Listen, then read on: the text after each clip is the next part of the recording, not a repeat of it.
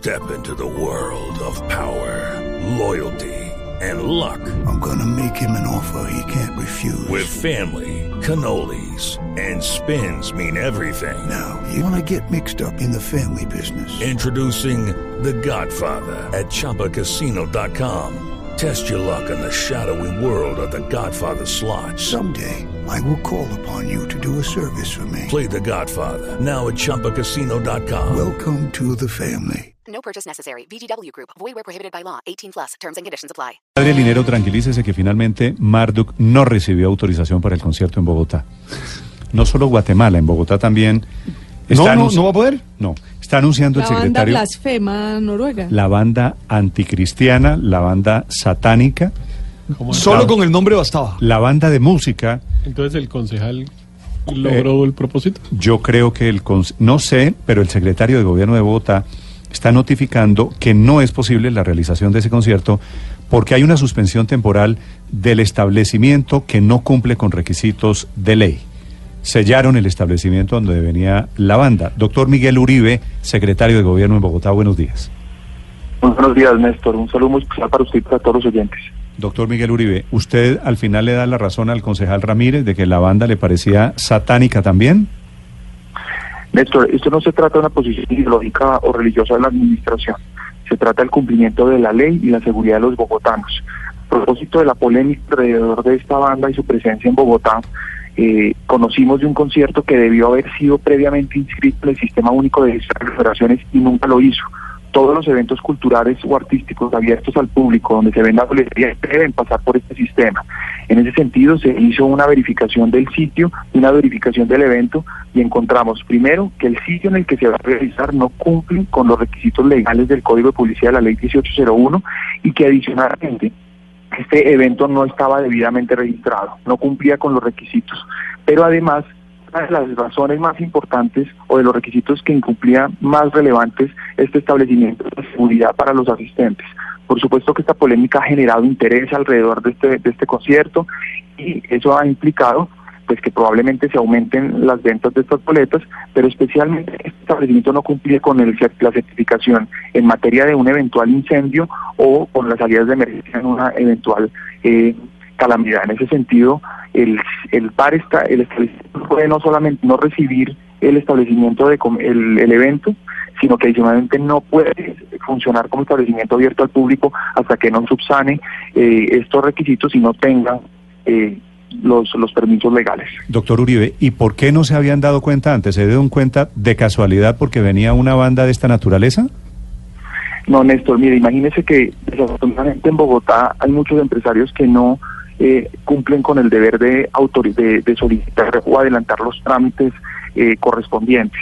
Y desafortunadamente es imposible eh, saber del 100% de los eventos de la ciudad si no son registrados y ese es el deber que tienen los ciudadanos. En este caso no fue registrado en el sistema de, de aglomeraciones y la administración no tenía cómo conocer este evento. Era un evento que estaba siendo manejado con reserva, no era un evento que, que, fuera conocido por el público, no era, no era conocido en la opinión pública hasta la polémica. Una vez se da la polémica y una vez se genera eh, esta, esta, esta polémica, entonces pues conocemos el evento y por supuesto eh, verificamos no está registrado y al mismo tiempo que el establecimiento en el que se pretendía realizar era un establecimiento pequeño eh, que no cumplía los requisitos legales.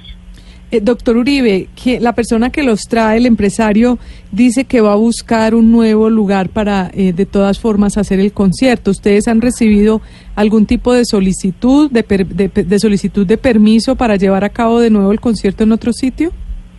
Hasta luego no hemos recibido ninguna solicitud. Estos trámites son necesarios que son los que autorizan todo el esquema de emergencias. Ustedes recordarán, y lo hemos hablado en otras oportunidades, el caso del- de la discoteca que se incendió en Buenos Aires o de otros eventos que han eh, ocurrido que ponen en riesgo la situación de los de los de los clientes en este caso. Entonces, hasta que no se adelante todo el procedimiento será imposible autorizar por parte de la administración digital este evento. Sí. ¿Pero podría venir la banda a un sitio diferente al que fue sellado?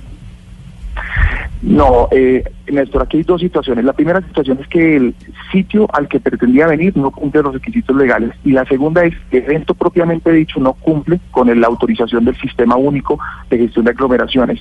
Para mayor comprensión, este sistema reúne siete entidades de policía, bomberos, IDIGER, gobierno, salud, donde entre todas se analizan todos los esquemas de riesgo del evento y donde se verifica y se autoriza este tipo de, de eventos culturales o, o, artísticos abiertos al donde se vende bolitería.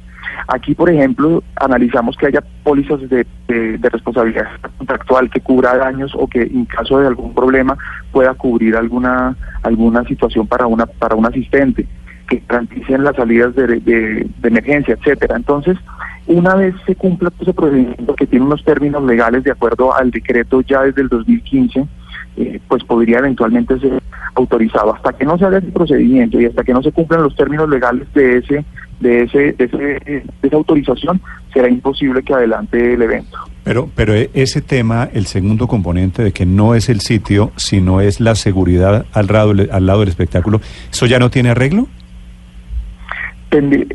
A la fecha que está inicialmente contemplado, no. Este es un evento, este, este es un sistema que requiere un tiempo previo para la inscripción.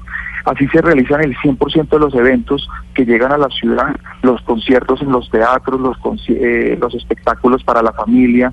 eh, todos los espectáculos en la ciudad deben cumplir con el sistema general eh, de, perdón, este sistema único de gestión de aglomeraciones y en ese sentido, pues una vez adelante y se verifique que las condiciones son adecuadas, se autorizará. Eventualmente hay eventos que una vez pasan por ese por ese registro se encuentra que no son aptos y que no tienen el permiso correspondiente. En este caso, pues es imposible eh, hacer un juicio previo sin conocer siquiera las características del evento. Como les menciono, eh, este evento debió haber sido registrado en su inicio, no fue registrado. Este es un evento que vendía boletería a domicilio. y eh, básicamente se estaba manejando con un bajo perfil que impedía que la administración tuviera conocimiento previo de este tipo de, de evento. Sí. Y en ese sentido, fue a partir de la polémica que pudimos, conocimos este evento y pues procedimos a hacer la verificación que haríamos con cualquier otro evento, como lo hemos hecho durante los últimos dos años y medio. Ahora, con toda la publicidad que le hizo el concejal Ramírez, nosotros aquí siguiéndolo, ustedes también tomando decisiones, pues el grupo que yo no tenía ni idea que existía se hizo famoso, ¿no? De la noche a la mañana. Así es, ese es uno de los resultados de la polémica y pues esa es una esa es una discusión totalmente ajena a la administración. Usted lo mencionaba al comienzo en su presentación. El caso de Guatemala es totalmente diferente al caso que se está presentando aquí en la ciudad. Aquí no aquí no hay digamos una determinación ni mucho menos ideológica.